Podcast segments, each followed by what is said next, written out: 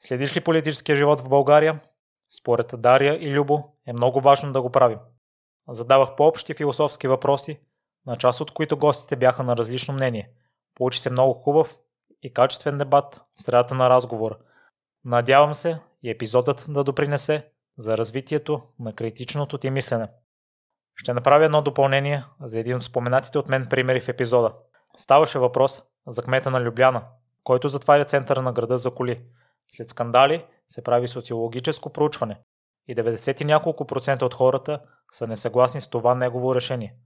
10 години по-късно резултатът от анкетите е напълно противоположен. 90 и няколко процента не желая да се върне в старото положение.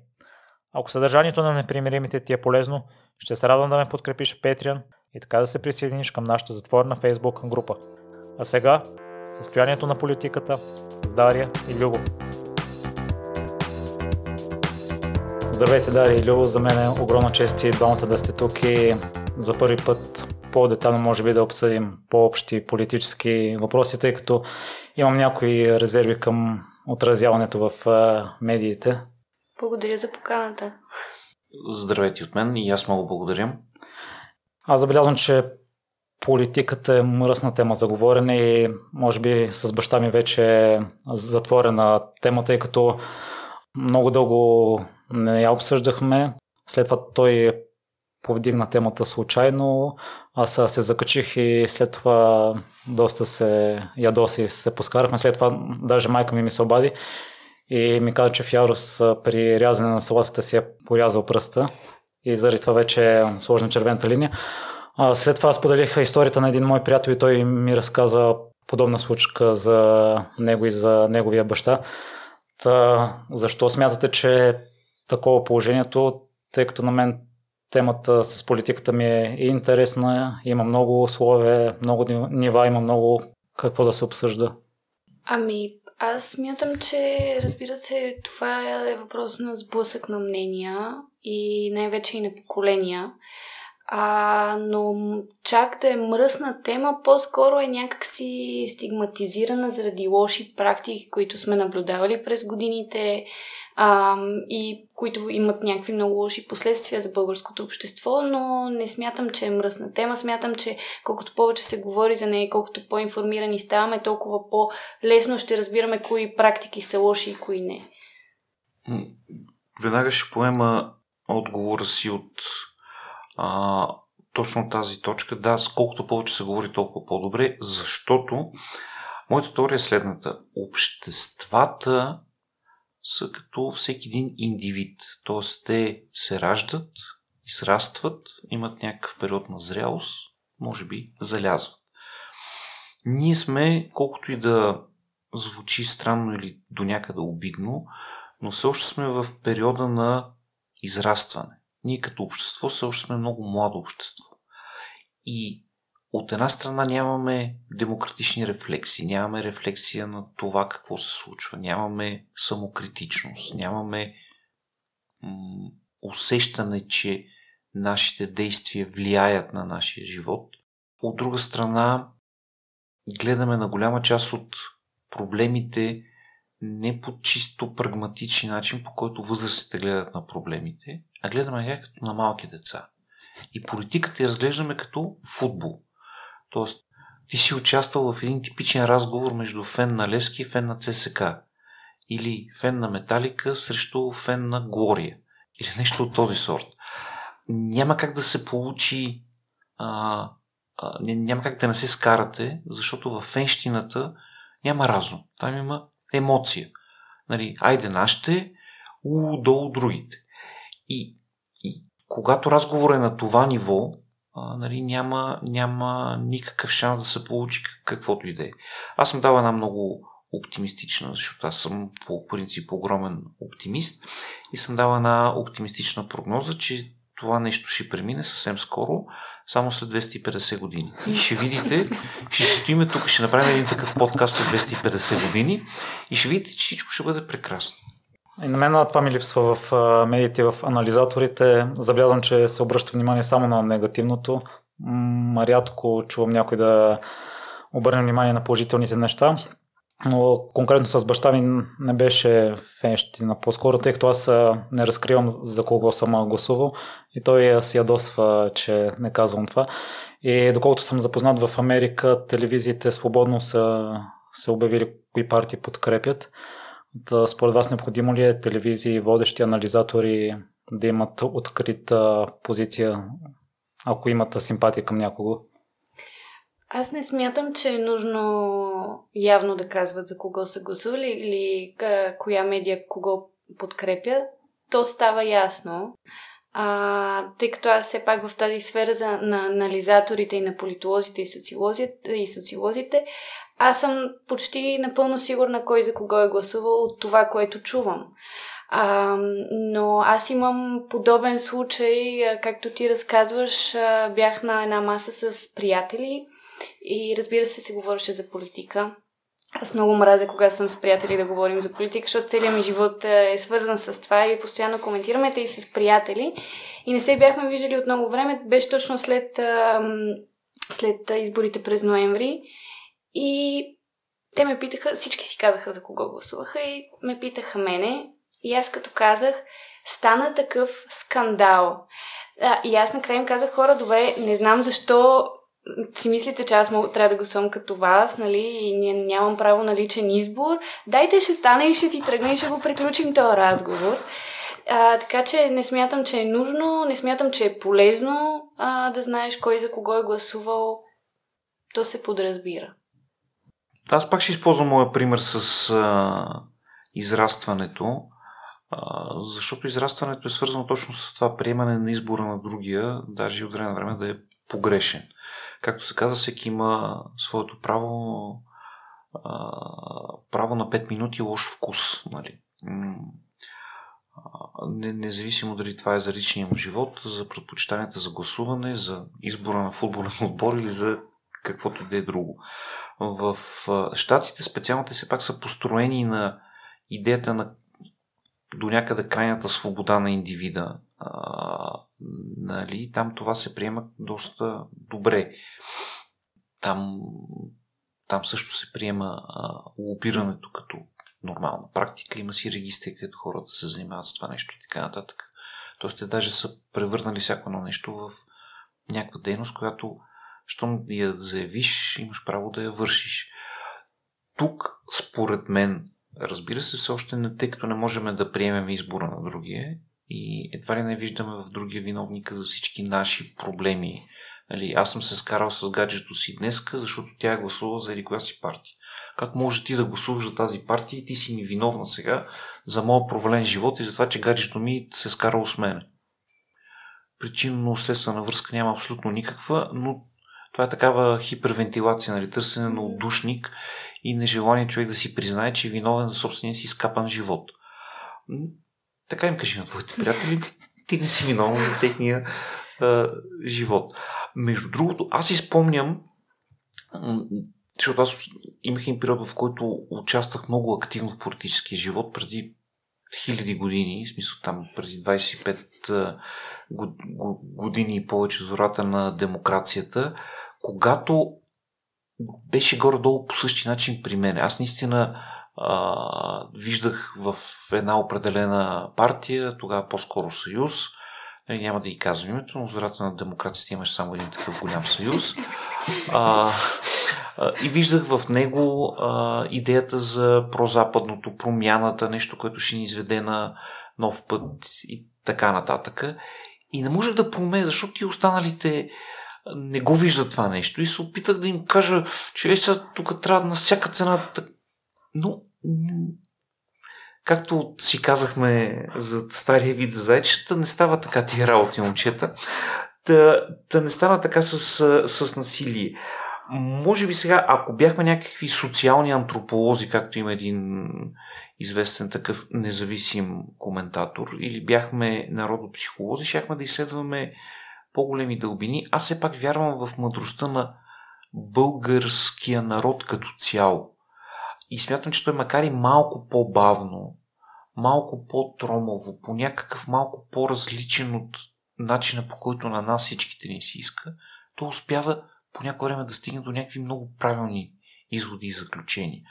Което всеки път ме удивлява и аз това всеки път казвам, бе, не, не се карайте на българина как е гласувал, той има някаква причина да гласува точно така. А, и може би трябва да се научим да приемем този избор. Преди малко коментирахме, аз съм съгласен с теб, че живота зависи от всеки индивид по-отделно. И забелязах след последните избори, мои приятели във Фейсбук публикуваха статус.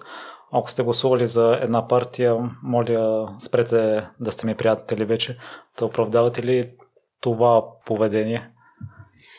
Ами, аз не. Това е същото като с а, предишния въпрос, дали трябва да се казва за кого си гласувал. Ам, аз съм съгласна с Любо и с това, което той каза, че българина бавно достига до някакви правилни решения и това е нормално, тъй като па, еволюцията е доста по-устойчива ние все още нямаме достатъчни демократични традиции, така че все още се учим на кое е правилно и кое не. Така че същия смисъл няма, няма смисъл да не, не е оправдано. А, все пак живеем в а, представителна демокрация. Всеки може да, може да си избере човека, който да го представлява, независимо дали това се харесва на другите или не. Факт е, че, че аз последно време така демонстрирам своята публична любов към една определена партия, в смисъл, че не минава и ден, в който да не посочи някои от нейните слабости, грешки и проблеми, които ни докараха след 12 години застой до това положение. А, но в, във всяка партия има много смислени, нормални, мислещи, читави хора, които по една или друга причина се намират там. Нали, има доста хора, които са минали през най-различни партии, защото търсят своето самата еманация на западната демокрация Уинстън Черчил, доколкото да знам, той също е минал от едната в, в другата партия, там по негово време и така нататък. Може би за мен правилното е човек да следва идеите, а не да следва партията или даже не да следва човек. Факт е, че човек, лидера, самостоятелен човек, той прави политиката и той води, и той увлича масите след себе си, но хората сме хората сме слаби. В смисъл, аз си го усещам и по себе си. Нали? От време на време нещо ми писва, ставам, тръгвам. Е, сега си търсиме някъде да отидеме 6 месеца да работим от някой плаш и така нататък. Нали? Което е някакво такова човешко да си организираш по-добре живота. Идеите са нещо, което остава. А, нали, е този съюз, за който споменах а, преди това, за който така съм си дал 2-3 години от живота.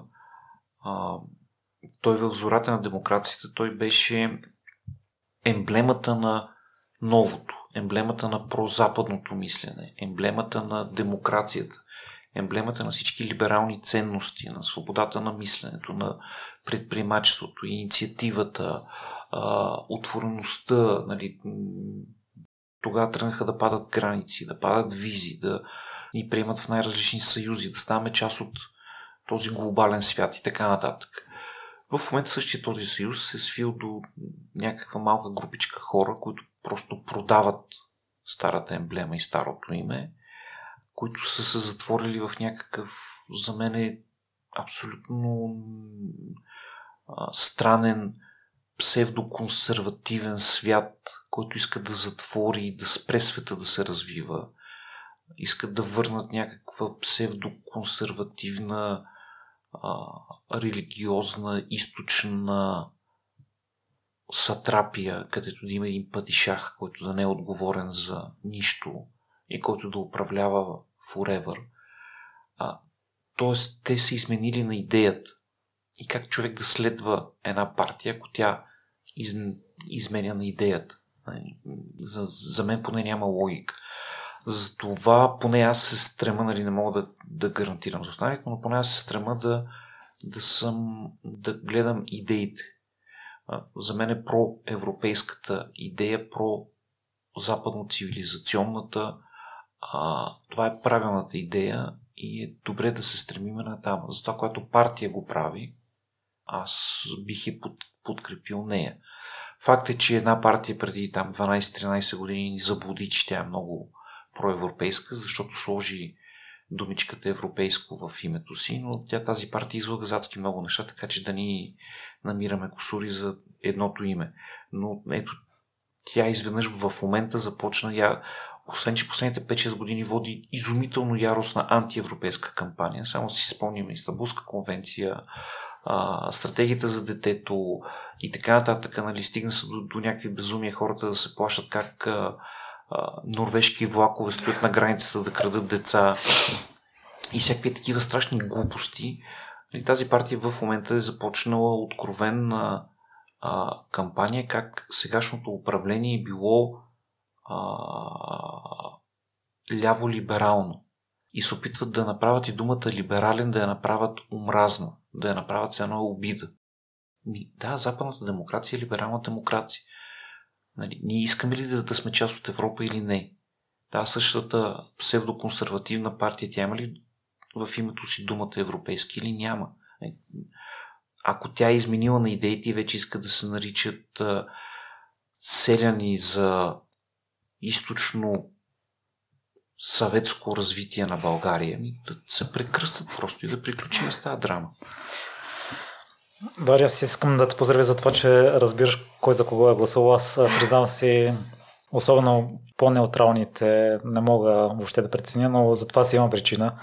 Ами, а, аз говоря само за политолозите, които виждаме. Не мога да... Не съм някакъв а, такъв а, човек, който може да познае всички за, за кого са гласували, но а, то по-скоро идва от това, че все пак повечето от тях ми преподават и аз а, си говоря свободно с тях и мога да видя какви са им нагласите.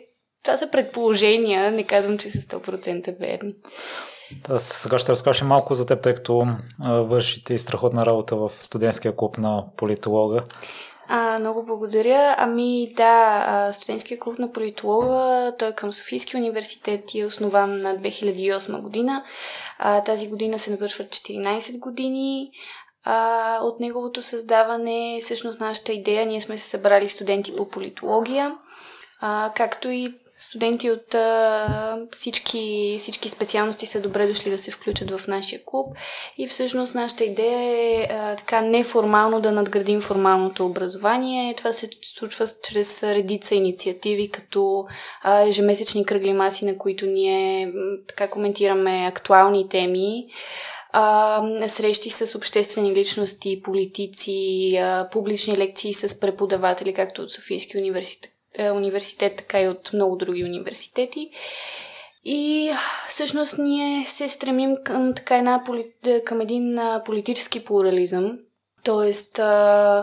А, не каним хора само, само десни хора или само леви хора. Стремим се да има, има баланс, тъй като това е най-важното. Нали, ние сме политолози и искаме да видим всички гледни точки. И като цяло е това.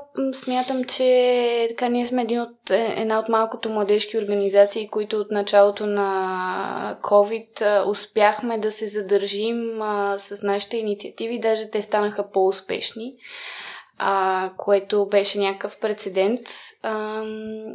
И в момента много от нещата, които правим са онлайн. И като цяло е това.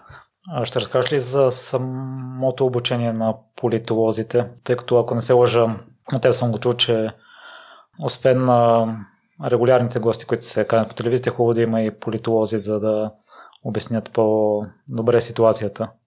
А, имаш предвид а, обучение в а, специалността политология да. ли?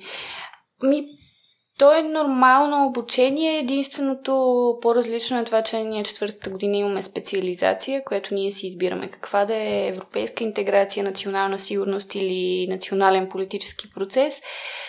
А, и нашата катедра е много интересна, тъй като ам, наистина са се събрали всякакви хора с всякакви възгледи а, и най-големите притеснения на хората от първи курс и хората, които те първа се записват, е това, че някой преподавател може, например, да им повлияе или да ги скъса, защото им се различават мненията, но няма нищо такова. Дори някои от нашите преподаватели, които са най-силните привърженици на дадена партия, те са абсолютно отворени към чужди мнения. И а, е това, да. Смятам, че разбира се има и проблеми а, в, не само в нашата катедра, в целия Софийски университет и всъщност в повечето държавни университети, тъй като а, хората, които са се отдали на науката, не могат да се издържат само с наука. И за съжаление аз не познавам и не съм срещала преподавател, който да може да живее един достоен живот само единствено отдавайки се на науката. Така че и за това може да се говори много. Съжалявам да го чуя доста неприятно, че така се получава. Ами да, не, нужна е някаква а, голяма реформа в образованието и не само в средното образование, и в а, университетите, тъй като все пак а, а, това е мястото, където човек а, израства. И тези хора наистина си отдават живота, тъй като работата не е лесна. Любо, ти за втори път гостуваш. Предния път беше 2019 година и тогава беше само веднъж номиниран за наградата Пиар на годината. Вече са 4 последователни години и прочетох, че ти си единствения такъв човек в света. Ами да, най-вероятно е, че съм писнал на милите хора от ICCO. Четири пъти поредни Деца вика, ще видим тази година как ще бъде. Ако пак ме номинират, то ще бъде вече смешно. Те там вече разпитват кой е то, я, да го видиме. За съжаление, последните две години заради а, пандемията и ограниченията и така нататък, всички тези сбирки са само онлайн и нямаме възможност да се видиме с хората от ICCO. Това е най-голямата организация на пиар асоциации и компании от цял свят. членуват над 100 държави, националните им асоциации на пиар агенциите. А, така че това може да се каже, че е цветът на пиар бизнеса по света. А, и по някакво много странно стечение на, на обстоятелствата, последния ивент, който в България направихме, а, пиарски ивент, а, на Българската асоциация на пиар агенциите беше с участие точно на, на, на представители на ICO и беше два дена преди да ни затворят а, март месец 2020 година. Ма, буквално два дена те, както се казва, излетяха и затвориха границата след тях. А, и тогава успях да се видя за малко с а, а, тогавашната дама, която тогава ме победи на, на номинацията точно за, за пиар лидер, а, която е някаква страхотна, страхотна дама. Тя се занимава 30-40 години с комуникации, Западна Европа, Штатите и така нататък. А, просто беше впечатляваща.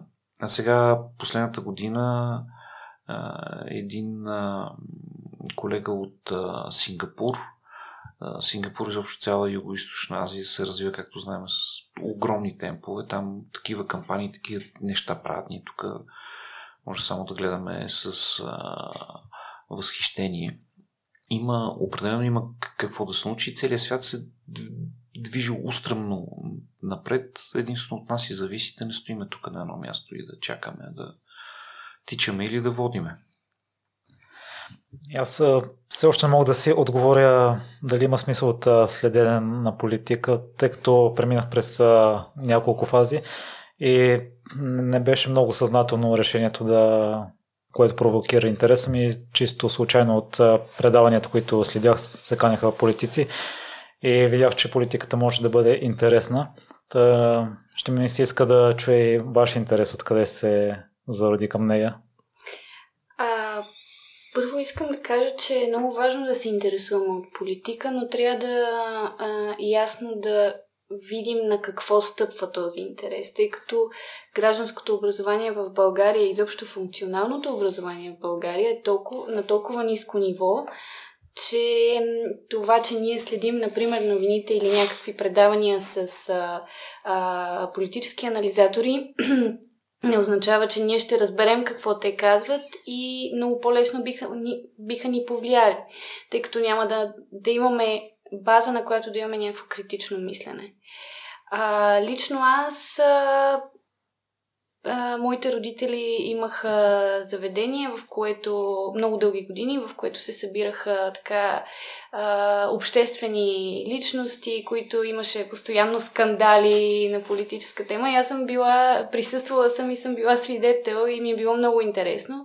А, и вкъщи винаги се е говорило за политика и в някакъв момент реших, че аз ще започна да се интересувам. Разбира се, Политологията не ми беше първото желание. А, учих право в Италия, но реших да се върна.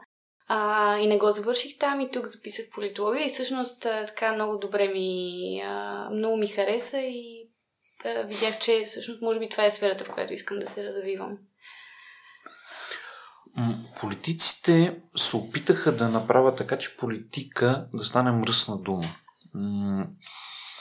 за да отвратят хората, да отвратят нормалните, мислещи, искащи, можещи хора и да останат само партийните активисти. А, аз даже си спомням по едно време, там като бях а, а, по-близък до а, онзи съюз, как в партийни клубове се въртяха такива безмислени хора, които нямаше какво да правят по цял ден абсолютно нищо и те правеха политика. Тоест седяха и просто разменяха клюки за някакви други хора. А нормалните хора, които имаха какво да правят, просто си вършиха работата. А, и така постепенно като партийни активисти оставаха част от нали, хора, които не ставаха за, за нищо друго.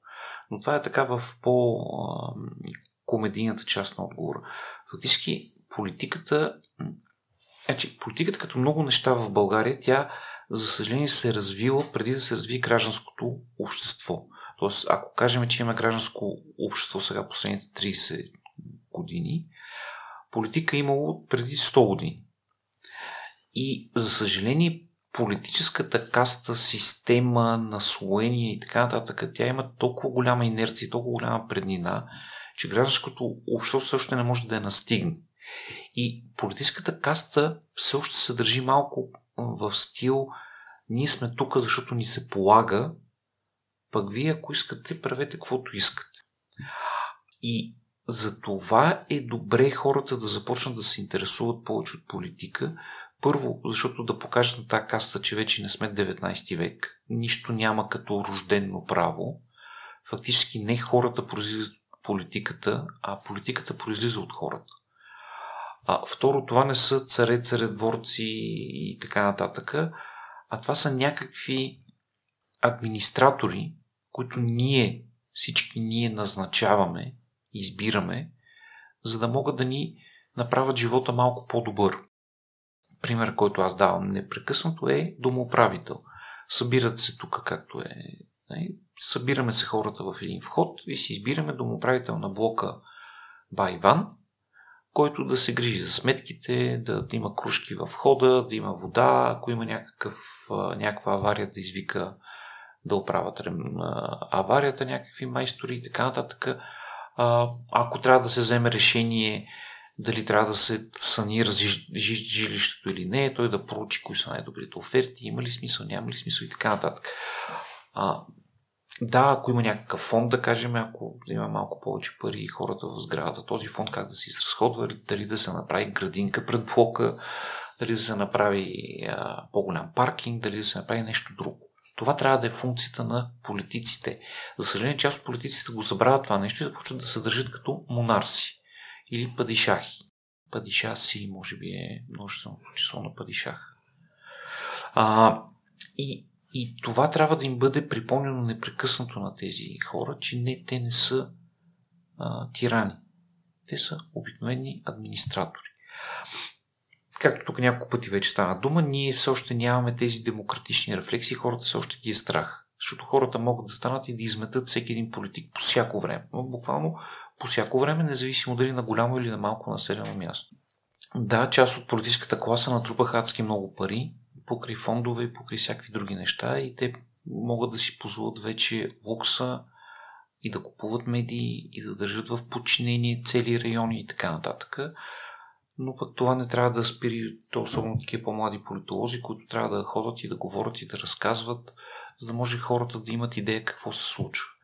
А, на мен вярата ми е наистина в моите хора, хора, които не помнат онова време, хора, които имат западен поглед, които знаят как трябва да бъде и които ще дадат кораж на всички, за да тръгнем по този път. Ако не. Значи, управление така ли ще има. Нали, старата идея, аз няма да им гласувам, нали, какво да им гласувам на ти и така нататък, е изумително вредна, защото управление ще има.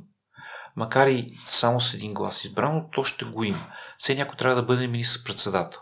А тогава е по-добре ти да избереш някой по-нормален, който наистина ще се грижи или поне няма да прави големи глупости, отколкото да оставиш някой малумник да те управлява и да ти прибере парите. И точно като с домоправителите, дом, домоправител на входа ще има. По-добре е да отидеш там поне веднъж на 4 години и да гласуваш за нормален човек, отколкото да изберете психопата от 12 етаж, който ще ходи, ще рита и ще ви да полива с вода и ще прави глупости. Добре, с изключение на изборите и евентуално протестите, може по друг начин да заявяваме позицията и да или да изказваме недоволството си и да искаме някаква промяна? Ами, аз мятам, че протестите, стачките, бойкотите а, и така нататък са, разбира се, и гласуването са достатъчно а, силно изразяване на мнение, но смятам, че ние сме свободни да изразим своето мнение а, по всякакъв начин, стига то да не нарушава свободата на другите. А, не знам дали това, това беше въпроса, но това е моят отговор. Да, въпросът е като допълнение, тъй като и двамата сте съгласни, че трябва да се интересуваме от политиката и с изключение на един глас на 4 години, добре ще го задам по друг начин въпроса. Каква е функцията от следене на политиката, ако ще гласуваме само веднъж на 4 години? За мен... Да, извинявай. А, извинявай, ами ние затова сме си избрали модела на представителна демокрация, защото лично аз не бих искала да живея в държава с пряка демокрация и да трябва да мисля всеки ден или всяка седмица за някакви неща, които някой може да реши вместо мен. Нали, не, не, не би ми се искало да ходя всяка седмица да гласувам и да взимам решения. А, така че това ни е модела, който сме си избрали ние си следваме този път. Това е така. Наистина ходенето всеки ден да се гласува нали, е безумие и правенето там на конвенти, агора и изобщо всички други методи, които познаваме, но все пак, според мен, човек трябва да се интересува всеки ден, защото всеки ден излизат а, малки неща, които ако не, а, не държиш отговорни политиците, те рано или късно започват да забравят, а при положение, че нямаме добре функциониращи институции, защото едни управляващи, на които няма да им кажа името, но все пак за 12 години оставиха за стой без нито една реформа в нито една система. Те освен всичко друго не направиха и административна реформа. И фактически, когато починиха уж независимите институции, като няма работещи институции, се оказва, че хората като избирателите са оголени. И фронта, който самите политици образуват срещу избирателите, няма кой да помогне на избирателите. Тук непрекъснато даваме пример с Западна Европа и с Штатите. Но в Штатите Тръмп назначи главен прокурор. Всички казваха ужас, нали, Тръмп е назначил главен прокурор, но главният прокурор на следващия ден каза следното. Да, Тръмп ме назначи, но аз съм главен прокурор, аз съм нещо различно. И затова аз тръгвам да го разследвам Тръмп, защото така би направил един истински главен прокурор. Тоест там независимостта на институциите е пряко свързана с да не знам, вътрешни усещания, с морал, с норми, с страха, че ще посрещнат с камъни или, или нещо друго. Така че всяка институция си гледа работата. Тук всеки гледа падишаха, който го е назначил да не вземе да го обиди нещо. И за това хората трябва да упражняват непрекъснат контрол, а, за да може и администрацията, и институциите, и политиците да разберат, че така повече не може. А, всъщност тук аз съм абсолютно съгласна и тук пак се връщаме на, на темата а, за суверена, тъй като в българската конституция е написано, че а, суверен е народа, нали, по дефиницията на Жан-Жак Русо, докато както обществото, така и българските политици приемат суверена по а, дефиницията на Томас Хопс, който отново е по силата на представителната демокрация, само че суверен е тези, които са избрани, а не тези, които са избрали. Така че, отново, за мен, аз всеки път си го повтарям, сигурно е много досадно, но за мен е много важно образованието, гражданското образование, тъй като нашата образователна система е създадена за хора, които да работят в фабрики, да правят една и съща дейност постоянно. Тоест не ни учи на никакво критично мислене. Не ни, нали, самия факт, че когато излезнеш от средното образование като институция и отидеш в университета, това са а, две институции, които нямат нищо общо помежду си и ти не знаеш какво да правиш в университета, защото до преди няколко месеца е трябвало да питаш дали можеш да отидеш до туалетната. А, това означава, че има някакъв проблем.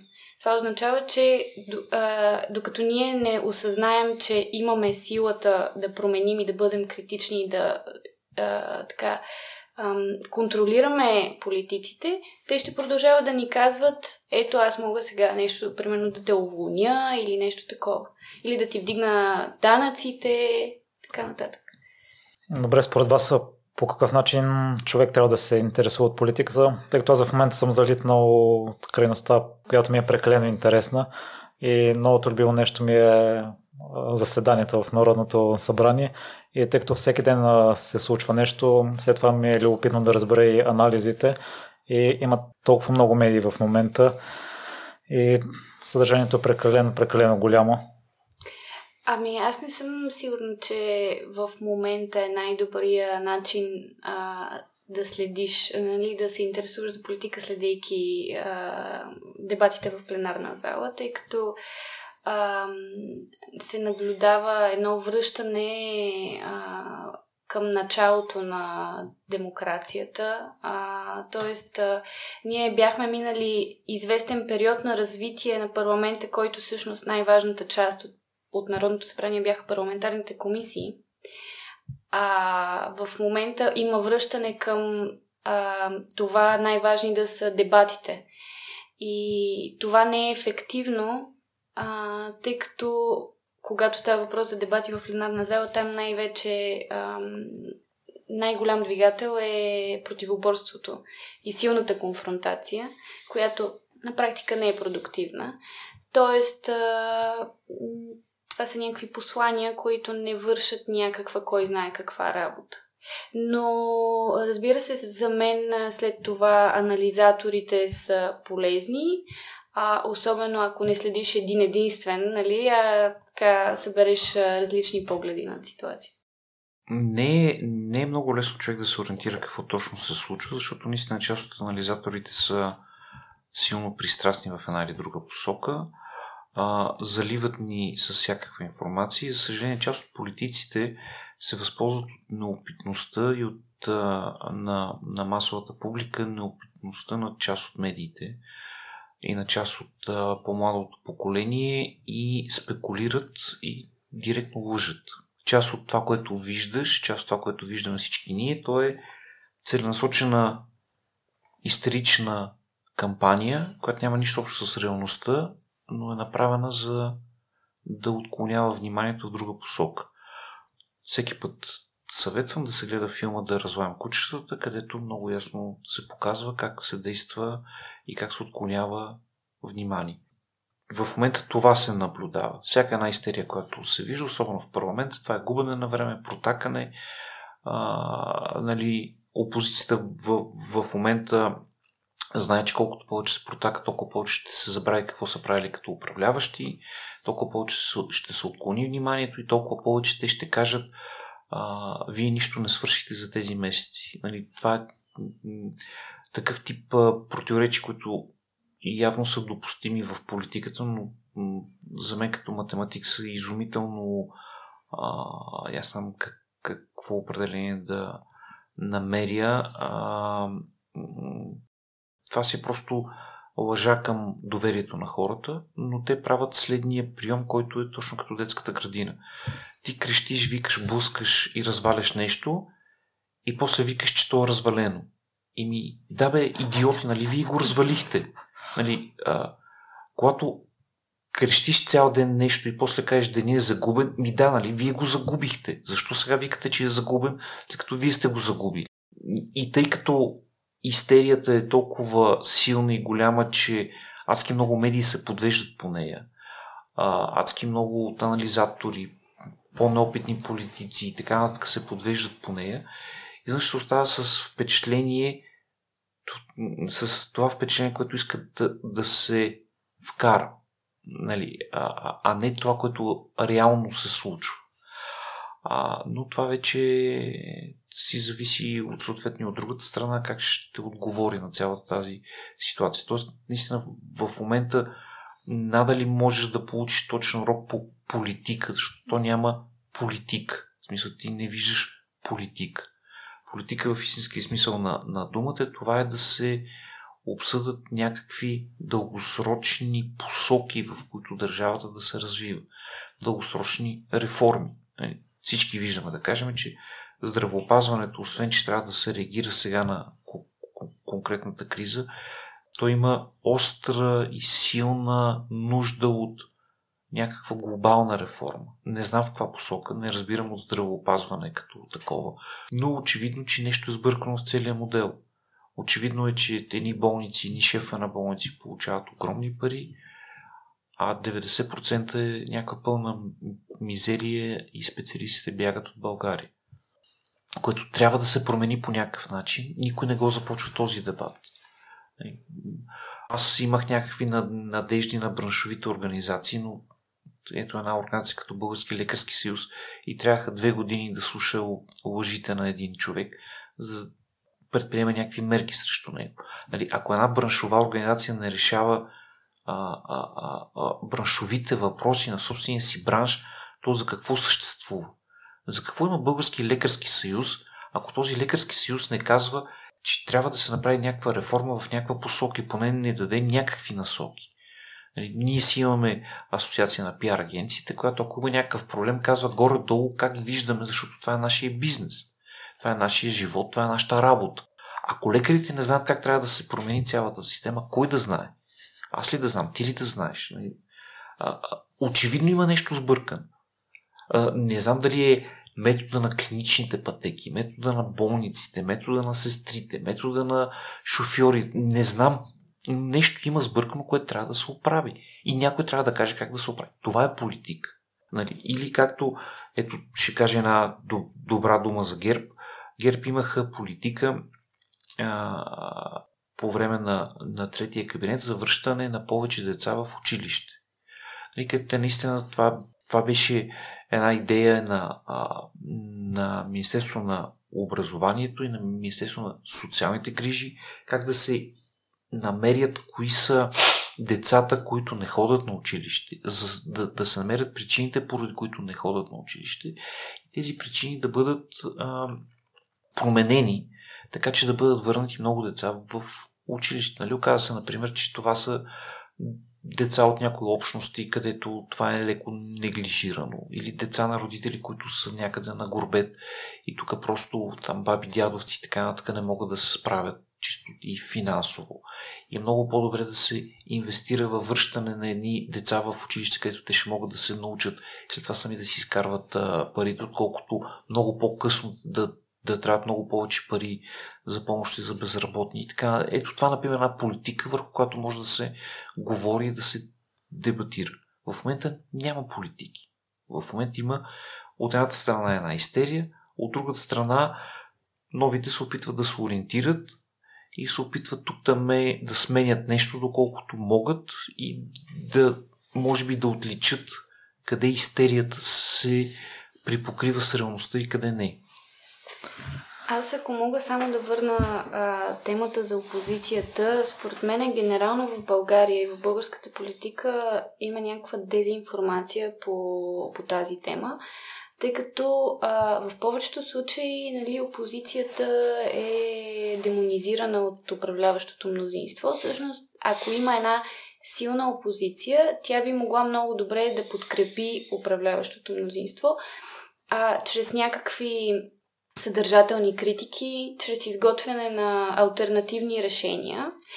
И а, отново ще се върна на, на парламентарните комисии. Фактът, че а, само до 44-тото Народно събрание, те мисля, че са всъщност а, три или четири народни събрания, в, кой, в които се спазва а, принципа за пропорционалност, т.е. всяка една партия, независимо от управляващо мнозинство или от опозиция, има свои председатели на парламентарни комисии. И това е такъв демократичен принцип, който ти позволява да си ефективен и а, да се фокусираш, работейки с своите колеги от другите партии, да изготвите един, един примерно, законопроект, който да бъде ефективен не само за хората, които са гласували за теб, а за всички. В момента това няма, няма такова нещо. ГЕРБ и ДПС не участват в а, председателството на а, парламентарни комисии. И това за мен е лош признак, не защото съм някакъв много голям фен на ДПС или на ГЕРБ, а просто защото това са едни процеси, които трябва да бъдат а, познавани като, като опит за демократизация на тази институция. Това исках. Все пак да, да, да кажем, че, че ГЕРБ и ДПС отказаха да поемат. Бяха им предложени някакви председателски места на комисии, но те отказаха да поемат. Това първо. Второ, те отказаха да, поне да се извинят за това, което натвориха през последните 12 години, особено ГЕРБ. Нали, така че нали, това е едно. Тук пак стигаме до, до, до този цивилизационен разговор, който аз нямам, нямам отговор на този въпрос. Ако има насилник, който всеки ден ти бие няколко шамара, терита, прави ти номера, проблеми и така нататък, и ти накрая станеш и му отвъртиш един шамар, всички започнат да казват ти защо си го ударил сега веднъж, а никой не гледа последните 12 години на насилие, което е упражнявано, то а, а, справедливо ли е това нещо да се каже ми не, ти винаги ще бъдеш много добър, защото ти си добрия, а лошия може да прави каквото си поиска, но ти трябва да задържиш той да има същите права като теб.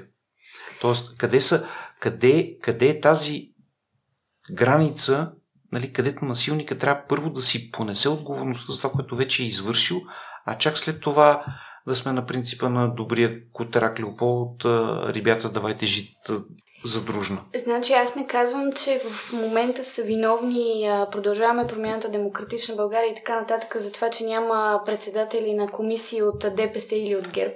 Разбира се, ако щом те са отказали и те имат своята вина, тъй като а, са се опитали нещо да направят в последните 12 години относно институционализацията на тези процеси и в момента захвърлят всичко това в букулка.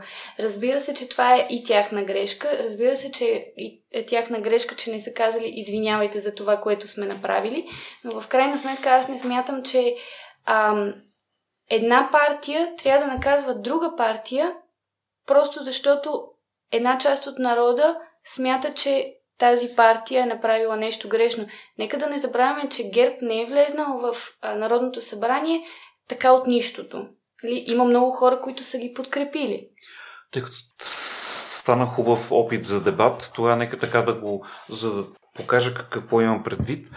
А, това е едно от 46-та година, да се каже, хайде сега и фашистите да имат няколко комисии, нищо, че те разгониха фамилията на света, избиха толкова много а, десетки милиони, но тъй като Хитлер дойде на власт с избори, нали, това означава, че той има пълното право сега да има някакви комисии да бъде избиран и така нататък.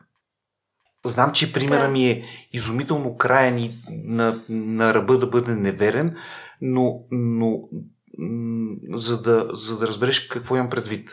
Аз разбирам, само че твой пример, нали, вчера беше деня за почитане на жертвите от а, комунистическия режим.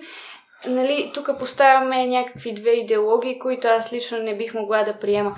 Аз разбирам какво ти имаш предвид и а, не искам да се фокусирам главно върху някакви съществуващи партии а, и ситуации, а по-скоро наистина а, да се върнем на това, че хората, които имат контрол върху политиката, би следвало да, бъде, би следвало да, да са част от народа. В смисъл, избирателите. Ако наистина трябва ист, така, истински и радикално да накажем ГЕРБ, просто всички хора спират да гласуват за тях защото са отказали, не, им харес, не са им харесали тези 12 години. И пак казвам, аз не, не, не казвам тези неща, защитавайки ГЕРБ. Дори да, да са, примерно, Демократична България, БСП, ДПС няма никакво значение. Хората са тези, които, ако нещо не им хареса, те ще спрат да гласуват за него. Защото Между другото... в момента се... Извинявай да, само. Защото в момента наблюдаваме една силна радикализация на обществените нагласи и така нагласа за антисистемност. Затова и толкова хора в момента се вижда, че започват да подкрепят възраждане. И те подкрепят възраждане, защото уния както и да е. Аз бях свидетел какво се случи 89 и 90 година, когато а, тръгна кръглата маса, когато тръгнаха, не, потеглиха първите избори за Велико народно събрани и така нататък. И тогава а, адски много хора казаха същото нещо. Нали, хайде сега, тъй като нали, всеки трябва да има, нали, то е демокрация, всеки има право да бъде избран, да, да избира и така нататък. И докато същите хора, които допреди буквално два месеца бяха БКП и които много ловко и хитро се преименуваха, а, докато те обираха буквално заводите и цели економически ресурс на държавата, в същото време се караха защо новите демократи а, им говорили лошо и защо не им давали правото нещо да направят. А, за, затова казвам, че моето вътрешно несъгласие е, че когато насреща си имаш измамник, който а, а, непрекъснато те лъжи, непрекъснато ти прибира парите всеки път да казваш, хайде да седнем и да се разбереме, той казва, добре, ти прибира парите. Ти това казваш, дай да седнем да се разберем, той казва, добре, дай, но, но ти прибира парите. А, в крайна сметка, рано или късно трябва човек да поумнее нали, и да каже, това не може повече. А, а, иначе няма как да се случи. Тоест, демокрацията в този смисъл е когато има два равнопоставени субекта. Когато са неравнопоставени, тогава нямаме демокрация, имаме там как се, се нарича не теокрация, ми, в смисъл, mm-hmm. тъй като не, да, да, да. не съм го учил, не знам, но това е все едно стария пример в Афганистан, както е цялата кланова структура, да се направят честни избори. Виждаме какво се случва. И правят се честни избори, по някое време идват и казват, добре, честни избори, но ние с калашниците взимаме властта, защото така си правиме тук, нали, това са изконни, традиционни похвати, които ние ги а, използваме. Та, та, това ми е идеята, че а, а, етапите на етапите на развитие може би не могат да се прескочат. Нали, ние гледаме в момента Англия и Штатите като нали, някаква крайна еманация на демокрацията, но те са стигнали след там 700 години минаване през едни етапи, където първо са обезглавявали царе, тирани и така нататък. Второ са имали доста вътрешни войни. Трето, както е видно от иллюстрацията, огромен брой хора са ставали и си тръгвали. И постепенно хората са разбирали за какво става въпрос. В момента да пренесеме директно някакви модели, да кажем, ми ето сега ние щом гласуваме или щом прокуратурата е независима, това означава, че тя ще си върши работата. Очевидно това не работи в една кланова държава. Да, аз съм съгласна и всъщност за мен тук, за да покажем, ако смятаме, че някой а, не се вписва в този равнопоставен модел, тук а, всъщност ни липсва работеща прокуратура и а, ерозирала съдебна система, тъй като а, нали, всички обвинения, които а, всички компромати, които сме виждали за ГЕРБ, те не се разследват. И всъщност тук е въпрос на а, наистина на съдебна система и на съдебна реформа. Обаче искаш да същите хора, които трябва да бъдат разследвани, те да участват в правенето те в момента те това правят. Те блокират целенасочено съдебната реформа, за да няма съдебна реформа, защото ако има съдебна реформа, нещата може би, в смисъл не е ясно, но може би ще отида друга посока. Не знам. Не съм политик, нито политолог, не знам, просто казвам чисто а, в... Защото аз освен пиар съм математика, аз все пак съм а, магистър по информатика и съм преподавал две години в, в смисъл бил съм асистент две години в факултета по математика и информатика. Хубавото на, на част от процесите е, че те от научна гледна точка, те си движат независимо от това ние какво мислиме, хората какво мислят и така нататък. И теория на системите казва, че една, нали, че спиралата, тя или си върви нагоре или надолу, т.е. тя непрекъснато ескалира в някаква посока. Както, например, сега всички се възхищават по Възраждане, така се възхищаха преди време по ВМРО и Патриотичния фронт, но там, тъй като това не стои на нищо, нали, те за да за да стоят на едно място, трябва да се движат. Нали? Тя спиралата ескалира, ескалира, на, накрая се къс. По същия начин, нали, възраждане, ако казват, ние съществуваме, за да се махне зеления сертификат, добре, махаме зеления сертификат, този ви трябва да се разпаднете, тъй като не се разпаднат, трябва да си намерят ново нещо. Обаче, нали, трябва да го ескалират и да го ескалират и така нататък. Mm. Нищо чудно да пробват да ни вкарат я във война, я, я в, в нещо друго. Така и всеки един друг процес, който се развива абсолютно независимо от това какво правиме. Да, може лидерите, нали, това са нали, човек да види такава тенденция и лидера да каже хора, ние отиваме в тази посока, това не е много добре, дайте да направим нещо така, че да бутнем посоката или да промениме, или да скъсиме, нали, или пък да удължиме някакъв срок поне. Поне според мен поне.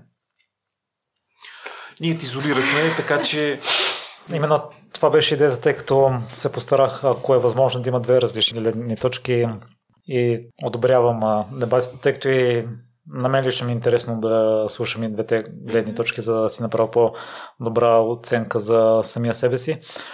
От това, което разбирам от Дари, доколкото съм чувал в Штатите, например, следват една сребърна линия и няма чак толкова големи различия между двете партии. В тези случаи опозицията може да бъде конструктива, както и Любо спомена, ако има дългосрочна стратегия, такъв трябва да бъде подход, тъй като аз съм забелязвам в момента, че управляващи опозиция почти на всеки въпрос са на корено противоположно мнение. Разбира се, и всъщност аз а, м- искам да кажа, че ако държим, ако целта ни е наистина да изкараме един човек от управлението и той една партия и тя да спре да се занимава, защото има лоши практики. А, за мен изолацията не е добър начин, тъй като няма перфектно управление. И ам, ако се случи нещо лошо, единствените хора, които ще бъдат отговорни за това, са управляващите. И това е лично мое мнение, не е базирано на някакви а, дълбоки проучвания, но смятам, че ако, ако се случи така, предишните могат да се върнат, защото ще кажат, ето виждате ли, те направиха това и това, ние не сме имали нищо общо, ние бяхме в изолация. А, така че пак казвам, важно е да има конструктивна опозиция, която да подпомага управлението, изготвяйки и давайки различни, различни перспективи и различен поглед над нещата. Ама в случая първо нямаме конструктивна опозиция. Така е, да. Защото а, малко, в смисъл, хората, които останаха от едно време, те продължават яростния саботаж. Мисля, те работят срещу всички нас. Mm-hmm. И това е очевидно на всяка една стъпка. Всеки един човек, който. Айде, окей, не всеки един човек, но, но има много примери за това как оставените стари кадри, които са с така получили са, както се казва, тайното съобщение, стой там, ние се връщаме скоро време, нали? И те стоят вкопчили се и правят всичко възможно да са разрушители. Второто нещо. Първо, буквално първото предложение на опозицията в новия парламент беше мораториум върху цените на тока. Управляващите, обзети от комсомолски плам, ура, ние ще приемаме нещата, които каже опозицията, за да види опозицията, че ние сме готини. Такова, приеха предложението за мораториум. Половин час по-късно опозицията излиза и каза, това е страшно тъпо предложение. Как може ти тъпи управляващи да вземат това тъпо решение? Нали, и всеки нормален човек си каже, ми стига толкова. В смисъл, аман. Нали, това, това не е нормална опозиция. Това не е никаква опозиция. Това са, това са лудости. Нали, не може, това не е детска градина. Значи това е положение точно като, като детска градина, където е, едното дете е насилник, тича, рита и така нататък и прави само истерия, никой друг не може нищо да свърши друго, защото този насилник занимава всички със себе си. А, и, и няма как да му кажеш, хайде сега ти подай топката, защото той като вземе топката, почва да рита в стъклото и чупи нещо. Нали, и ти като му кажеш, добре, хайде сега тогава пак с топката, той пак вземе и пак ще чупи нещо. Нали, и на 85-я път накрая всички разбират, че той само ще чупи нещо. Нали, защо вече той прави така? Нали, дали получава да, нали, дали е живял в кофти семейство, дали го бият в къщи, дали нещо друго, сега честно казвам, не знам. Не? Това е тема за психопатолози, най-вероятно. А, но, но, но е фактът това, което всички ние виждаме. Още повече, тук има един, и това сетих, че беше, а, исках да го кажа малко по-рано във връзка с предишните парламенти. Кое е опозиция? А, защото идеята на западните демокрации, макар и да са близки, но те държат кое е ляво, кое е дясно. Демократи, консерватори и така нататък. В България това ли е истината? Моята, това е изцяло моя теория, че това нещо тук абсолютно не работи. И това е пълен фейк и пълен фалш. И ние нямахме опозиция. И за това а, беше абсолютно след това, кой ще е шеф на комисията в 44-то събрание. Там нямаше опозиция. Това беше проблем. Нали, това беше основният проблем на 44-то събрание, че истинска, реална политическа опозиция, тя беше само навън. Вътре нямаше опозиция. Да, имаше леки скандал, че имаше такова, но то беше колкото за пред камерите, иначе нямаше никаква опозиция. А, нали, то за това те, те правиха всякакви глупости до, до, до това положение. За мен поне тук в момента, тъй като нали, ГЕРБ каква е? Лява или дясна? Центристка. В смисъл никаква. така, а, БСП каква е? Лява или дясна? Ми тя според мен е по-дясна от ГЕРБ. Така, всички така, всички така мислиме вече. Нали, ДПС каква е? Либерална уж. Какво значи либерал? Смисъл, че под, подкрепят геи прайдовете ами, и... нали са за правата на човека, за свободи и са в... Аз не питам за какво са какво правят, нали? Да. Ш, така, ясно е положението. Няма да питам за патриотите, защото и там е много ясно. Та, за мен, за мен поне пак казвам, това е моят моят теория, не, не, не искам никой да ангажирам с нея. Двете реални крила на политиката в България са следните. Едното е прозападното, либералното, а, което иска европейски ценности част да сме част от глобалната цивилизация. И другото крило са псевдопатриотичните партии, които искат да ни върнат в източната орбита на путиново-ердоганските режими, които под формата на изконни традиционни глупости, приказки и така нататък, т.е. пипане на тези тънки струни, да ни отделят, да ни сепарират все едно като малко сълце в планината, където по-лесно ще могат да ни управляват, да ни прибират парите, да прибират фондове и от този сорт. И това са две много ясно разграничими политически групи. Категорично ясно разграничими. Защото по нито една друга ос няма, няма никакво разделение. Всяка партия се опитва да се разпростре в това уж фамозно старо ляво-дясно. Но в единственото нещо, което се вижда такова разделение, то е точно това. Дали са про-европейски или про, т.е. про-западни или про-источни. И, и от тази гледна точка, ако, ако приемеш за секунда това разделение, 44-я парламент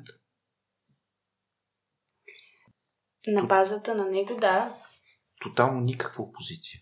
Със сигурност и а, нали, не, ще кажа нещо, което може да се стори малко повърхностно, но докато Корнелия Нинова е начало на БСП, то няма да има опозиция. Аз преди 4 години, само да кажа, преди 4 години съм първия, който написа пост 21 причини БСП да се разпадне сега и веднага. Нали, че докато, докато БСП стои на Корнелия Нинова на това дясно, сектанско и така нататък а, положение, нищо няма да се оправи. Ето, това беше старата драма и, и огромната изпусната възможност за, за БСП защото с, при, нали, харесват, не, не харесват Станишев, но той е лидер на европейските социалисти. Да. Те пропуснаха момента да направят истинска нормална европейска левица. И затова ДПС им взех а, зелената сделка и всичките технологии, mm-hmm. всичкото хубаво на, на този ляво-либерален окей, ако, ако така може да го кажем, те ги взеха на, на, на думи изцяло. Това беше в позицията на БСП да станат истинска нормална европейска левица, която щеше да бъде наистина тогава реална опозиция на уж дясно, уж консервативното, но фактически а, происточно а, обединени герб, патриоти и така нататък. Но Корнелия Нинова зави към патриотичния патос и видяхме докъде се докара. Любо, ти по-рано в разговора засегна темата за лидерите и личностите. Аз като се върнах назад в моята история за хората, най-вече в спорта, които съм подкрепил, по-скоро са били именно личности и даже съм се сменил любимите отбори заради треньор, който е отишъл другаде. И забелязвам, че това като че се изкарва като лошо нещо, че едва ли не вярваме само на един човек. Аз го приемам нормално лична гледна точката. Ще ми се ще да чуя и вашето мнение. Нали, като подкрепям човек, той според мен върви с екип, които също го подкрепят. И щом е достигнал до това ниво, затова аз му имам вяра. Както казах, аз подкрепям идеи, а не хора. Сега тук това е малко... А, аз разбирам, че искаш да влезеш в обувките на бившия ни пример, да му се слави името, а, нали, който всичко обръщаше на треньор, футбол, мачлета и така нататък. А, но нещата не са чак така. Значи от това дали Арсенал ще стане шампион на Англия или Манчестър или Ливърпул, твоите пари нямат никакво отношение. Освен ако не залагаш ден, но предполагам, че не, не залагаш. Тоест, фенщината в хобито не трябва да се пренася на нивото на политиката, която ти определя твой живот. Дали ще имаш визии и ще пусна да пътуваш зад граница или не, се определя от политиката, не от футбола. А, а, дали а, ще имаш а, високи данъци или ниски данъци се определя от политиката, а не от това дали златните момичета са взели олимпийски медал или не са взели. А, и така нататък. Тоест, а, пренасенето на терминологията от време на време изглежда добре, но от време на време адски много подвежда. Нали? И аз а, харесвам а, а, Шумахер и спрях да гледам Формула 1, откакто той пострада и не, и, и не участва повече, но, но знам, че пък това нещо няма нищо общо с нашия живот. Пак казвам, политиката не трябва да се разглежда като, като фенщина, като отбор, за който викаш. А това ти е твой живот. Нали, ти искаш да, живееш в такъв свят. Аз искам да живея в западен свят. Не в източен. Западен свят, свят на правила, свят на закони, свят на а, нормално работещи независими институции, свят, където всеки политик си знае мястото, свят, където като а, администрацията е бърза и ефективна, свят, където няма да чакам а, по 100 дена, за да получа някакво разрешение, което просто някой трябва да, да разпише, то даже уведомление и така нататък и така нататък. Нали? И който политик започне да го прави, аз ще му дам подкреп. А, има, има даже много примери в науката, където също показва как могат да се променят хората като хора. В момента е един от флагманите на антиваксарите, изобщо на ненаучените а, хора, които вярват, че всеки сам си преценя колко е точно скоростта на светлината и колко точно е земната а, гравитация. Нали, винаги може да направим и такъв дебат, нали, защото всеки има мнение колко да е земната г- гравитация. За мен е обида, че 9,8 метра секунда на квадрат. В смисъл, много обидно някакси. 9, защо 9,8 звучи ми зле. А и според мен константата на Планк е силно подценена и толкова малка. Трябва, трябва някакси да я дигнем. Но флагмана на, на тези мили хора е Люк Монтание, който знаем е професор, уважаван от, откривател на вируса на ХИВ, ХИВ вируса, а, който е, е бил, бил учен с много висока репутация, който извършва много неща. В момента той е антиковид, антиваксър, анти всичко и така нататък. И те казват, ето виждате ли, даже този уважаван учен, той, се, той е против. Така, каква е, каква е истината? Истината е, че този човек по някое време нещо му се бъгва в мозък. Не искам да го обиждам, не знам каква му е точно историята, детайли и защо така става, но той започва да вярва в ненаучни глупости. А, той започва да следва и да вярва в доктрината на едни руски измамници, едни руски псевдоучени, нали, академици от а, широко известния северносибирски академичен институт, нали, никой не го е чувал, нали, които вярват, които изказват теорията за паметта на водата. Тоест, както имаме нали, тази чаша с вода, водата помни. И ти като сложиш чаша с вода върху пулта, тя ще измучи цялата информация от пулта и ти после като изпиеш водата, ще научиш всичко, което е било вътре в така. И това е някаква страшна теория на едни такива руски измамници. Нали, нещо се опитват да кажат, то там като се обръщат нещо молекулите и така нататък, ама абсолютно ненаучна псевдоглупост, нали? Както има един такъв израз, не спомням как беше на английски, на български е псевдонаучен мамбо-джамбо. Нали, такова, дето говориш с много термини, които като ги насложиш на 90% от хората изглеждат като стряскащо научни, но за учените това са пълни глупости. Талюк Монтание завива в тази посока, отново казвам по неясни причини, и фактически световната общност тя постепенно го изтласква. Той няма публикации в сериозни списания, той няма научни разработки, повече той няма нищо. Нали? Той, той ходи и говори глупости. От време на време част от журналистите, които даже не разбират това нещо, а, те продължават да го търсят, защото той е професор, той е много известен и така нататък. А, нали, точно като тукашни разни а, доценти. И м- да взимат интервюто от него, той да си говори тези ненаучни глупости. Но въпреки че той е личност и той е бил професор, той е направил нещо огромно за човечеството, след това той бърка изумително много. Тоест човек не трябва да го следва него, защото това е той, а трябва по някакво време да каже, да, той не не е окей с това, което говори. Нели, аз от време на време говоря някакви неща, които може би се харесват на хората, ако почна да говоря глупости, напълно естествено, нали, даже да спрете да ме слушате, нали, даже ти да спреш да ме каниш и така нататък. Тоест, отново казвам, лидерите са лидери, когато водят по идеи. Не когато водят по лични хрумки, защото тогава спират да са лидери, бавно се превръщат тирани. Може би в главата аз ги възприемам като синоними и за това не виждам нищо лошо в това. Ами, това са такива стари. А, най-добрият пример е следния. А, в програмирането това много ясно се забелязва. Нали? Това, като стария пример, колко пръста мислиш, че имам? 10. Добре, според тебе са 10 са 10, 9, 8, 7, 6 и 5, 11. И къде, е, къде е грешката? Ето видя, че при теб преборих, че са 11. Нали, а, от време на време името на нещо, което се дава, то не е самото нещо, то е само името му, нали, както в програмирането името на една клетка не е съдържанието на клетката, просто името на тази клетка.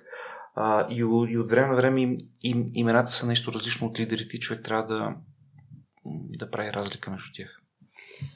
А, харизмата винаги е била важна в българската политика. А, самия Бойко Борисов е избран, така набира популярност а, заради харизмата си, нали, заради ужасния случай в Индиго, когато той всъщност е единственият човек, който излиза по телевизията и казва какво се е случило. От, оттам и започва неговата харизма. Само, че за мен, когато се фокусираме наистина върху личност, това е много вредно, защото наблюдаваме и в момента едни личности, които много дълго време са били под прожекторите. А, и те в някакъв момент, именно заради това внимание и заради а, така, егото, което явно им пораства, а, започват наистина да се водят от някакви лични хрумки, както каза Любо, и ам, започват да се извръщават сами себе си. И такъв е примера с а, Бойко Борисов, такъв е примера с Слави Трифонов а, и всичките други така наречени носители на антисистемност, а, Майя Манолова, Татьяна Дончева и така нататък, които със сигурност не, мога, не можем да кажем, че са антисистемни, тъй като те са присъствали много активно в тази системност. А, така че, наистина въпросът е на идеи, а харизмата, тя е, тя е важна до време. Така че не можем, тя не може да е двигател за някакви по-дългосрочни цели. Сега именно и заради това ще ми се иска да сравните позитивните послания, които се водят в кампаниите в говоренето спрямо компроматите. От моите впечатление само една партия имаше позитивни послания, останалите говореха против другите. Ами, за мен е, това, което аз наблюдавам не само в предизборните кампании, но а, ние като хора търсим, търсим лошото и търсим гафове. Тоест не се а, не ни интересува какво означава това, не ни интересуват някакви причинно-следствени връзки, а просто обичаме да гледаме сеир. А, и може би, когато всички правят а, кампания на база на компромати, а един единствен човек прави позитивна кампания, това го отличава по някакъв начин и показва какви биха били неговите евентуални намерения. Това много често срещана грешка. Хората гледат само този един месец кампания и смятат, че всичко се определя от него, а то не е така.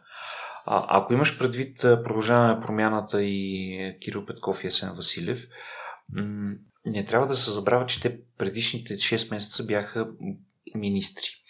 Фактически те направиха много, много добре, хванаха точния тайминг, как 6 месеца те говориха изумително негативно, защото те вадиха проблемите на, а, на предишните управляващи да си спомняме там борда на ББР, битките за още някакви бордове, извадените първи милиарди, те ги извадиха и ги казаха като, като числа и като практики, раздаванията, инхаус, извръщенията и така нататък. Това те го направиха. Тоест, те успяха 6 месеца да говорят негативно, след това избраха правилния момент, в който да се оттеглят и да кажат, а ние сега почваме да говорим позитивно. Но те го имаха този момент да кажат какво се е случило преди това. А, няма как в, в, в една такава ситуация ти се пак да не кажеш какво е наследството, защото това наследство идва и ти идваш на власт на крилете на едни протести, които продължиха доста време. Така че а, а, не гледай само този един месец чиста кампания. Адски много политици, между другото, се заблуждават и ние много често имаме такива запитвания към нас. Тук от, от сорта на здравейте, ние тук сме една партия, айде сега да направим една хубава кампания, един месец да разкажем какво. Не, не става така. Нали, или част от, или част от политиците сега чакат да дойдат следващите избори, тогава да, да почнат да правят кампания. Тогава ще е много късно кампания се прави непрекъснато.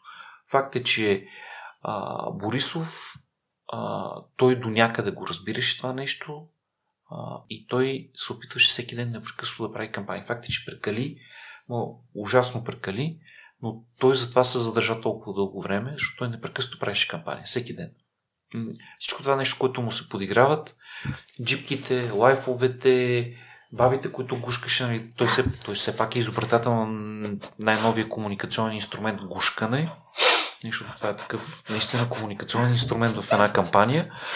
Нали, той ходеше, гушкаше, даже нали, няма значение COVID, не COVID, нали, той ходи и гушка, но това беше кампания. Той наистина я правеше години наред, почти всеки ден.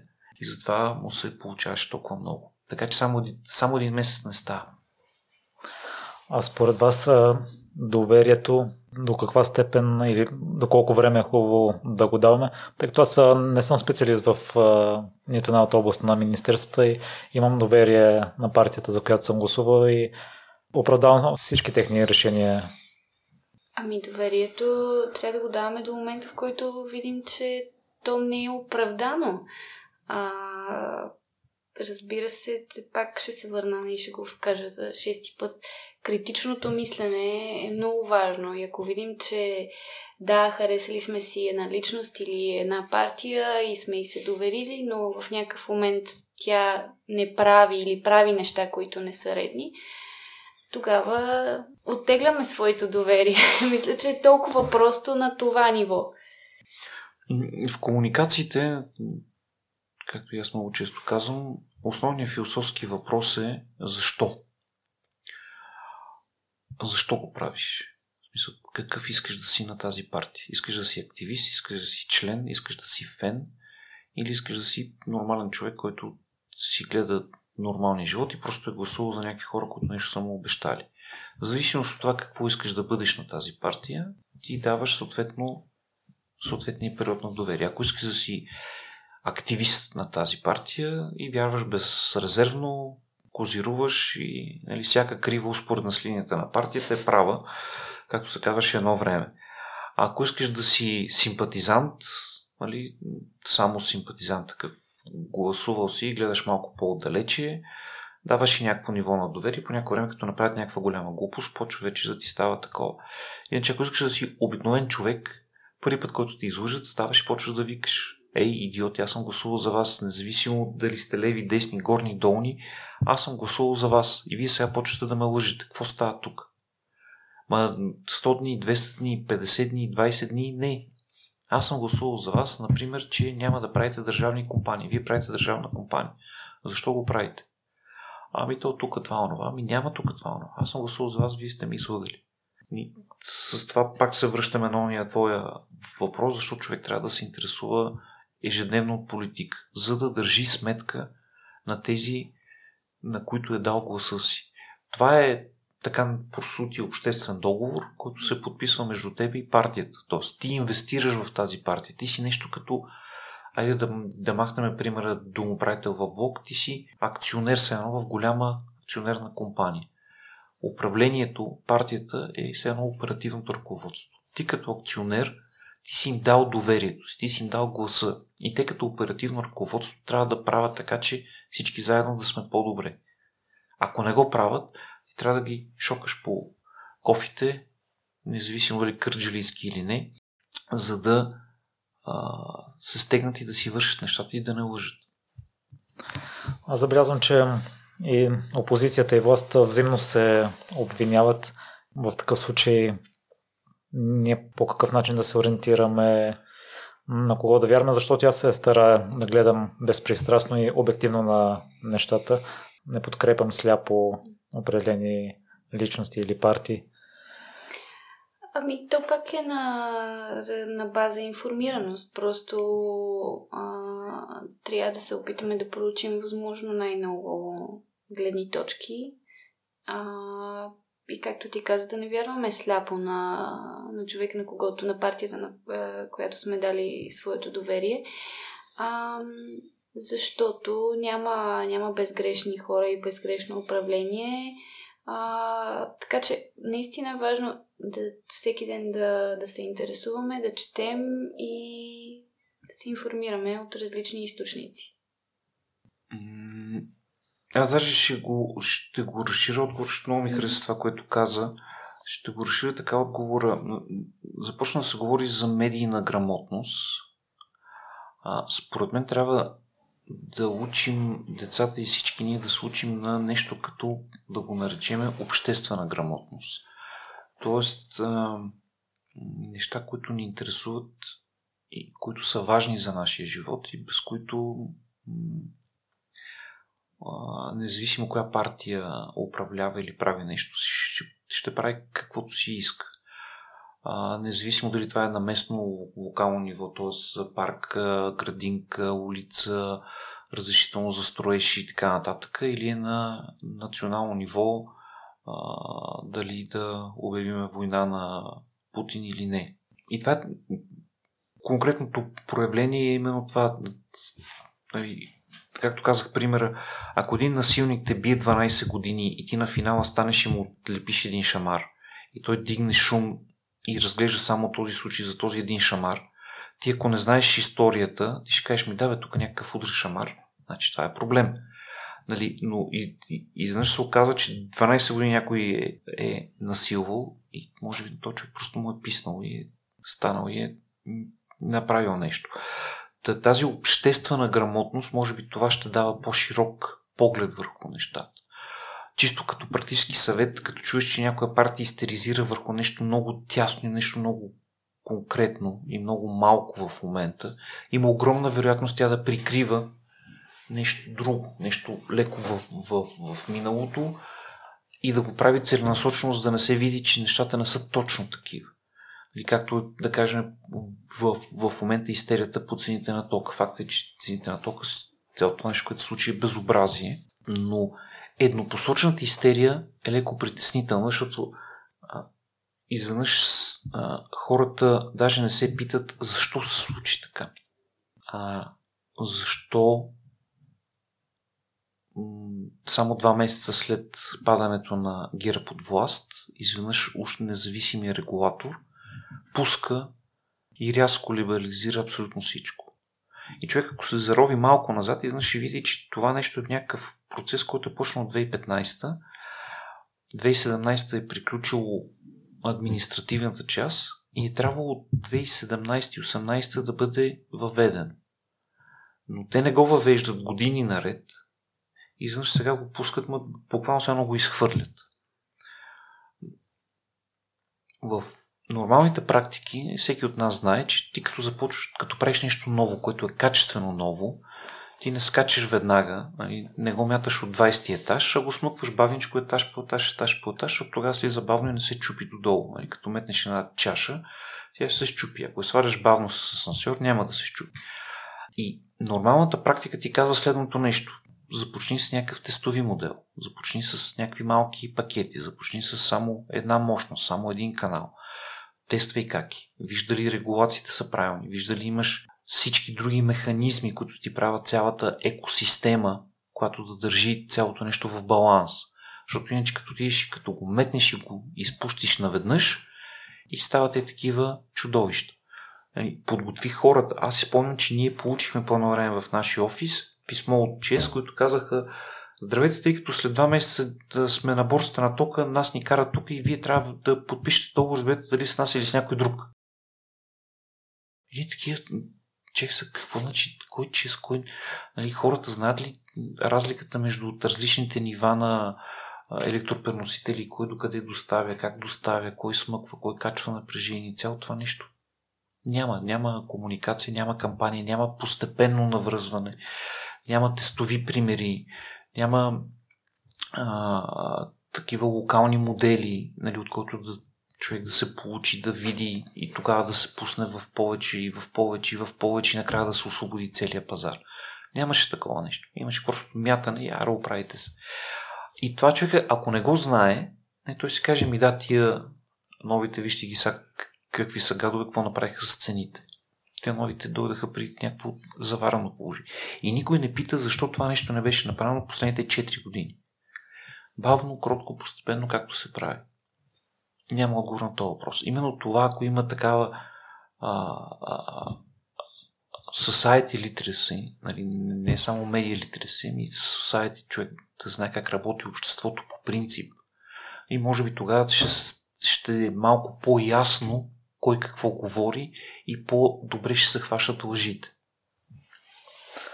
За въпроса за доверието а, има и друга част, тъй като Таня Андрева, когато ми гостува, каза, че решенията са много сложни, които се вземат в политиката и аз а, си мисля, че не е или 100% бяло или 100% черно.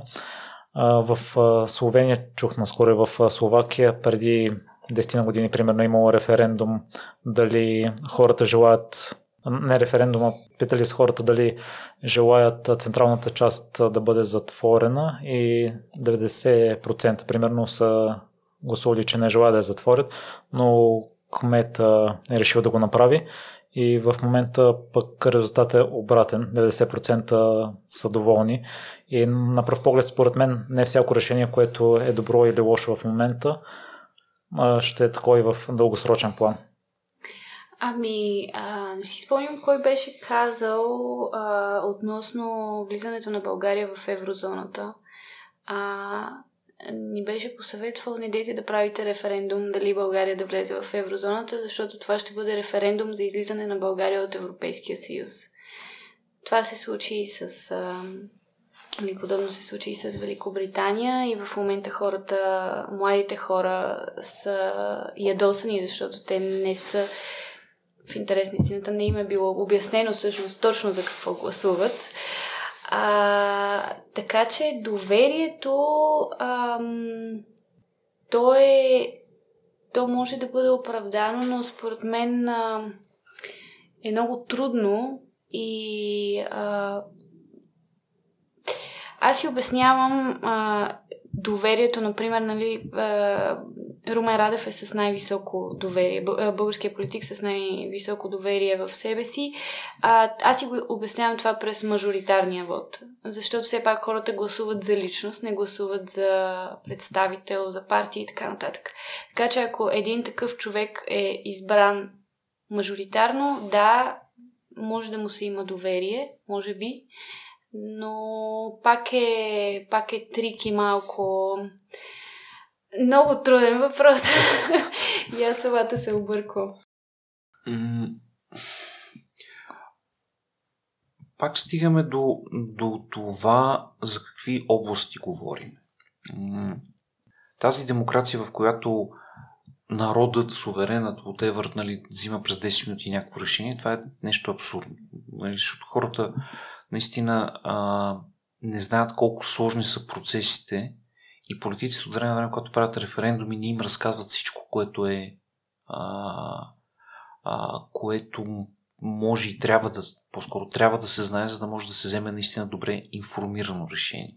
Защото както е в казус с ваксините, хората искат да вземат информирано решение, но не желаят да полагат усилия да се информират. Те смятат, че като прочитат два блога, нали, на луди антиваксари и те са добре информирали. Ми не става така. А, като нямаш нали, тук пак стигаме там до Дънинг Крюгер ефекта и до всякакви такива неща, но а, всеки един въпрос наистина е доста сложен. Тук съм напълно съгласен с Таня Андреева, който е много интелигентен човек. А, процесите са сложни, особено когато са свързани с много големи групи хора.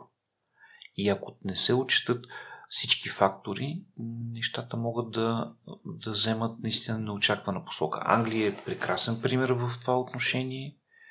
А, а, много често ние даже е така сме, сме се чудили как да направим, нали, как да дадем по-странни въпроси за референдум. Нали, да, да кажем, последния референдум за какво беше? За. А, не мога да се сета дали за Айц Козлодуй или за нещо друго. Или, а, смисъл за Белене или за, а, или за нещо друго. Но, да кажем, ако вземе казус с Белене. Сега да се направи или да не се направи Белен. Хората масовата публика какво разбира от енергетика, ядрено гориво, отработено ядрено гориво, мощности и така. Нищо не разбира. Ако въпросът е се зададе по този начин, например, искате ли да построим АЕЦ Белене на сравнително ниска цена, така че след това всички ще имаме много ефтин ток? Или не искате да построим Белене, защото и след това ще имаме много скъп ток? Как ще гласуват хората? Както и обратното. Искате ли да построите, искате ли да построим АЕЦ Белене и да замърсиме природата си, или да не я строиме и да останем с досегашните мощности, които ще ни свършат добре работа и ще имаме чиста природа и ще ни е много котино. А, изкуството да се задават правилните въпроси е, е така политически много, много висше изкуство. Получи някаква тавтология. А, много важно изкуство, за да знаеш, че наистина си дал цялата информация на хората и те наистина знаят за какво гласуват и те наистина могат да вземат това така наречено информирано решение. Иначе това не е доверие като да дадеш някой пет лея дали ще ги върне или няма да ги върне. Особено когато става въпрос за политики, нали, тук става въпрос за нещо. Аз си спомням, аз си спомням драмата с а, безплатните детски градини. Мисля, че а, някой от а, може би беше социалният министр Сачева от, от третото правителство на ГЕРБ, но може и да бъркам, не, не, не се ангажирам с име, беше предложил детските градини за ромските децата са безплатни. И българите скочиха и казаха как може те на тия ще им даваме и така нататък. И пропадна идеята. И обаче никой от тези, които скачаха, не се замисли, че ако на тези деца им бъде показана друга възможност, те може би ще пораснат по друг начин. Те няма да пораснат само в малата на улицата.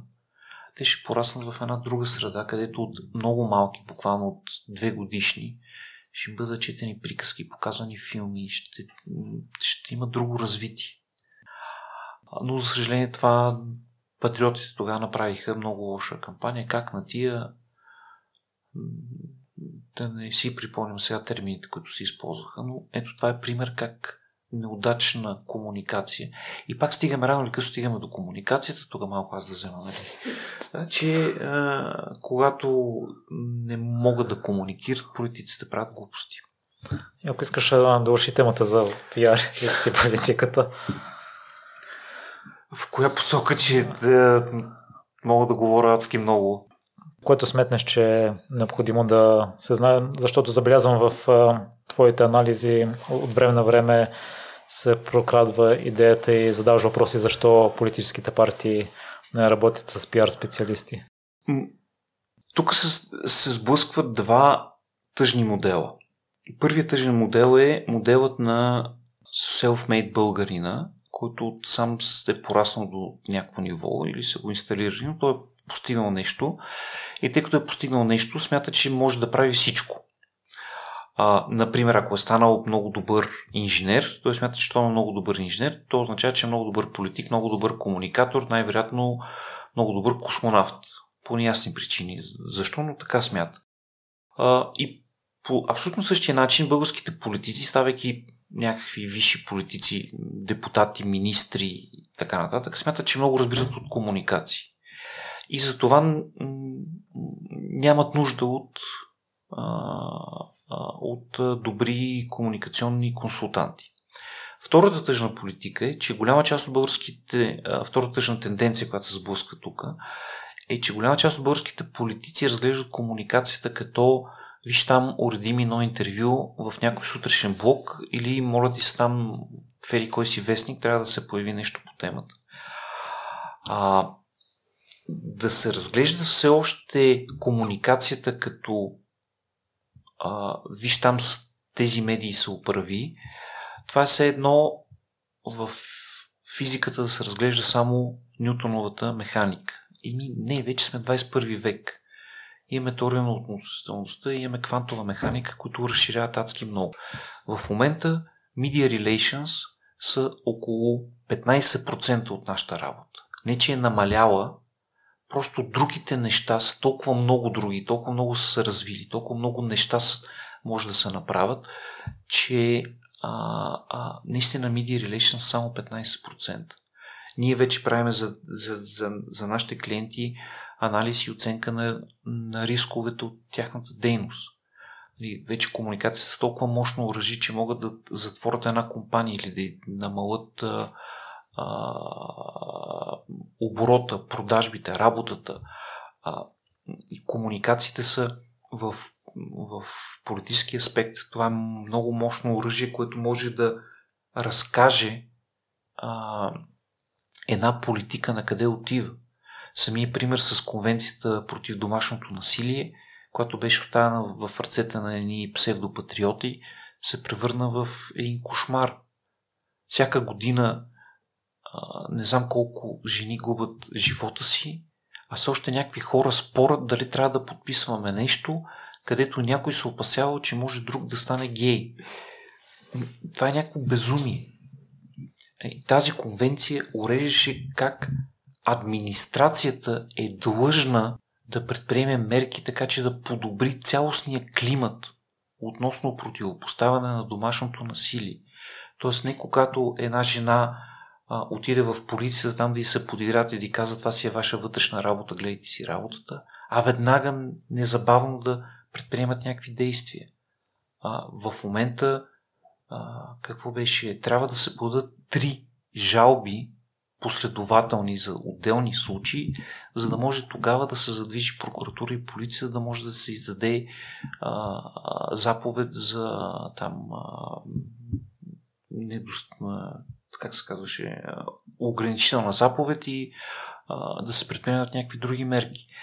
А и в момента никой не може да накара полицията отново, ако насилникът тръгне да нарушава тази заповед, те ще каже ми, това е ваша вътрешна работа. Нас какво ни интересува? Ми не, в нормалните страни, в момента в който нарушиш с 2 метра ограничителна заповед от някакво разстояние, могат да те вкарат за 5 години затвора. И, и така ти пазиш жертвата, а не да се държиш като Фелдфебел от 19 век. И целият този разказ той изчезна и се замени от едни псевдопатриоти, които излъгаха, буквално излъгаха хората по същия начин, по който в Англия бяха излъгани младите хора и те взеха погрешните решения. Също се получи с конвенцията за а, правата на детето, нали, където отново бяха излъгани адски много хора, а фактически там се казваше, че децата не могат да бъдат насилвани. Нали, и, и стигна до, до тази идиотска, наистина идиотска ситуация, в, в която разгневени родители казват аз не си бия детето, затова нямам нужда от такава стратегия. И ми дава идиоти, той и вие не убивате, но има нужда от наказателен кодекс, защото някой някъде убива. Нали? А, а, а, а, просто безумна логика. Нали? Тук става дума за причинно-следствени връзки. Нали? Абсолютно никакъв размисъл на причинно-следствени отношения. А, и това отново не беше изкомуникирано като хората. Отново бяха пропуснати много възможности. Да не говорим пък за ваксините за целият този процес, защото ще стане страшно.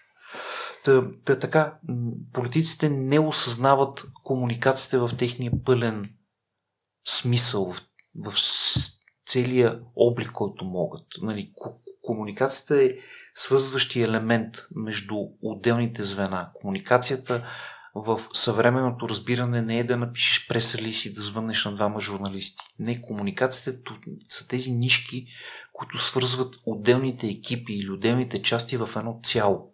Защото без да се комуникира, без да се препредава информация, без да си говорят отделните общности, това общество ще се разпадне. Но това не го чуват тия хора. Така. В песента на Челентано се пее, че състоянието на политиката не е добро, а Таня Андреева е оптимистично настроена за бъдещето. Вие към кое клоните към днешна дата?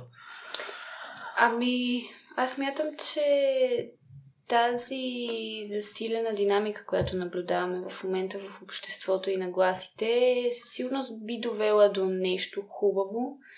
А, по простата причина, че може би излизаме от този застой, в който бяхме и се говори все повече за належащи проблеми, които наистина са в а, така, те са обославящи за бавното ни развитие като държава, като прозрачност, а, корупционни практики. А, много е важно да споменем а, това, че в обществото няма чувство за справедливост. А, а и равенството пред закона някак си не се приема и това го виждаме и миналата година и тази година, както с нарушаването на Конституцията, така и в момента с възраждане и а, влизането без сертификати. Надявам се, а, разбира се, то и обществото е много разединено, но някакси това, че е динамично, според мен, би довело до нови, нови нагласи, нови, да, нови по, по-положителни неща. Да, трябва да сме оптимисти. Дет се вика, англичаните при целият техен 800 годишен опит на финала бяха излъгани от един полуот Рошев полуизмамник. А, така че а, това са такива нормални, нормални флуктуации. То дет се вика човек в личните си отношения вземете сбърката, се хване с някакъв неподходящ човек и после съжалява едно известно време. Няма нищо непоправимо, изключение нали, на тъжните случаи, когато има загуба на човешки живот. Но така или иначе, общество ще има. Добро или лошо. Така че политика, някаква политика и някакво управление ще има. Добри или лоши. А, няма как да съществуваме в днешния свят без това. В смисъл, ние не можем да изпаднем в черна дупка. Нали, винаги могат да дигнат някакви стени да ни изолират, нали, уния тъмни балкански субекти, там я да ги затвориме. Надявам се, че няма чак до там да се докараме, но даже и до там да се докараме, то пак ще е някаква форма на общество с някаква форма на управление, макар и много странни. Така че а, а, по-добре да, да, да го разбереме това нещо, да го обясниме на всички хора и да им помогнем всеки да вземе някакво отношение, всеки да се понаучи на нещо малко, всеки да иска да, да подобри с нещо малко това, което прави.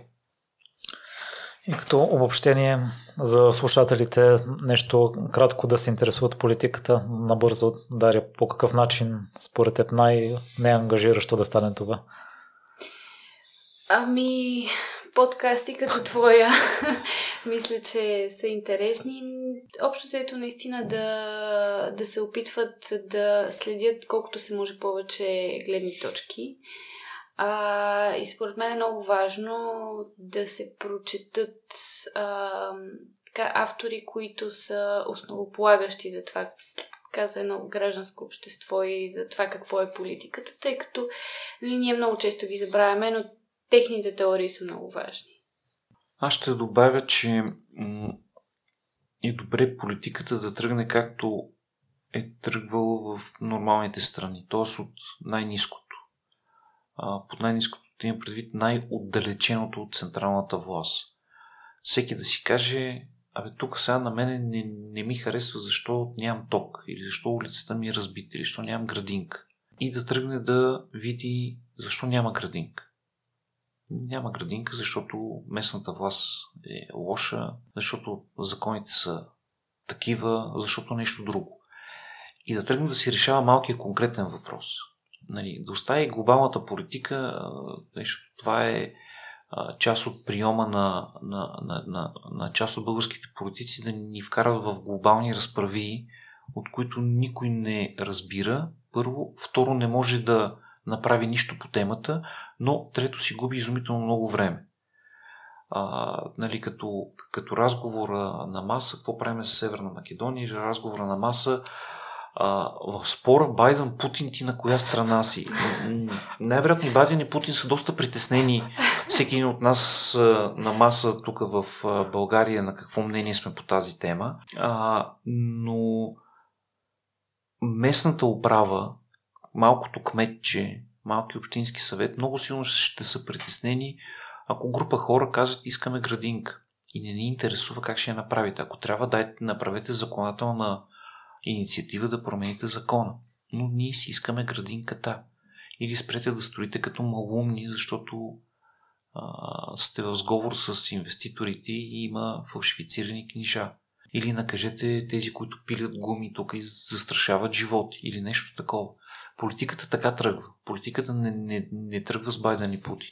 Политиката тръгва от малкото нещо, четенето на книги, просвещаването и а, активното участие всеки ден да си търсиш градинката. Лео, ти си най-активен във Фейсбук, там могат слушателите да четат твоите мисли? Да, само там, защото просто нямам време за другите социални мрежи, признавам си. Дария, ти? А, аз също съм активна във Фейсбук, но мисля, че най-интересно би била така, страницата на нашия клуб, а, тъй като там могат да видят нашите инициативи, които според мен биха били интересни, особено ако се интересуват от политика. Страшно много благодаря на двама ви. Мисля, че се получи интересна дискусия. Благодаря и аз много и се радвах, радвам се, че така имахме имахме полемика някаква. Да, впечатлително колко много време ни остави да си а, говориме по такива теми. Ти ако ни оставиш ни тук, може да си говорим още часове наред, така че дано да не отекчиме слушателите с а, такива дълги размисли, но беше, поне на мен беше хиперинтересно и много се радвам и благодаря много за поканата. Аз също повече на двама вече я приехте. Благодаря ти, че изслуша епизода до край. Ако ти е харесал, най-лесният начин да подкрепиш подкаста е като се абонираш за него в платформата, която слушаш и оставиш ревю. До следващия понеделник.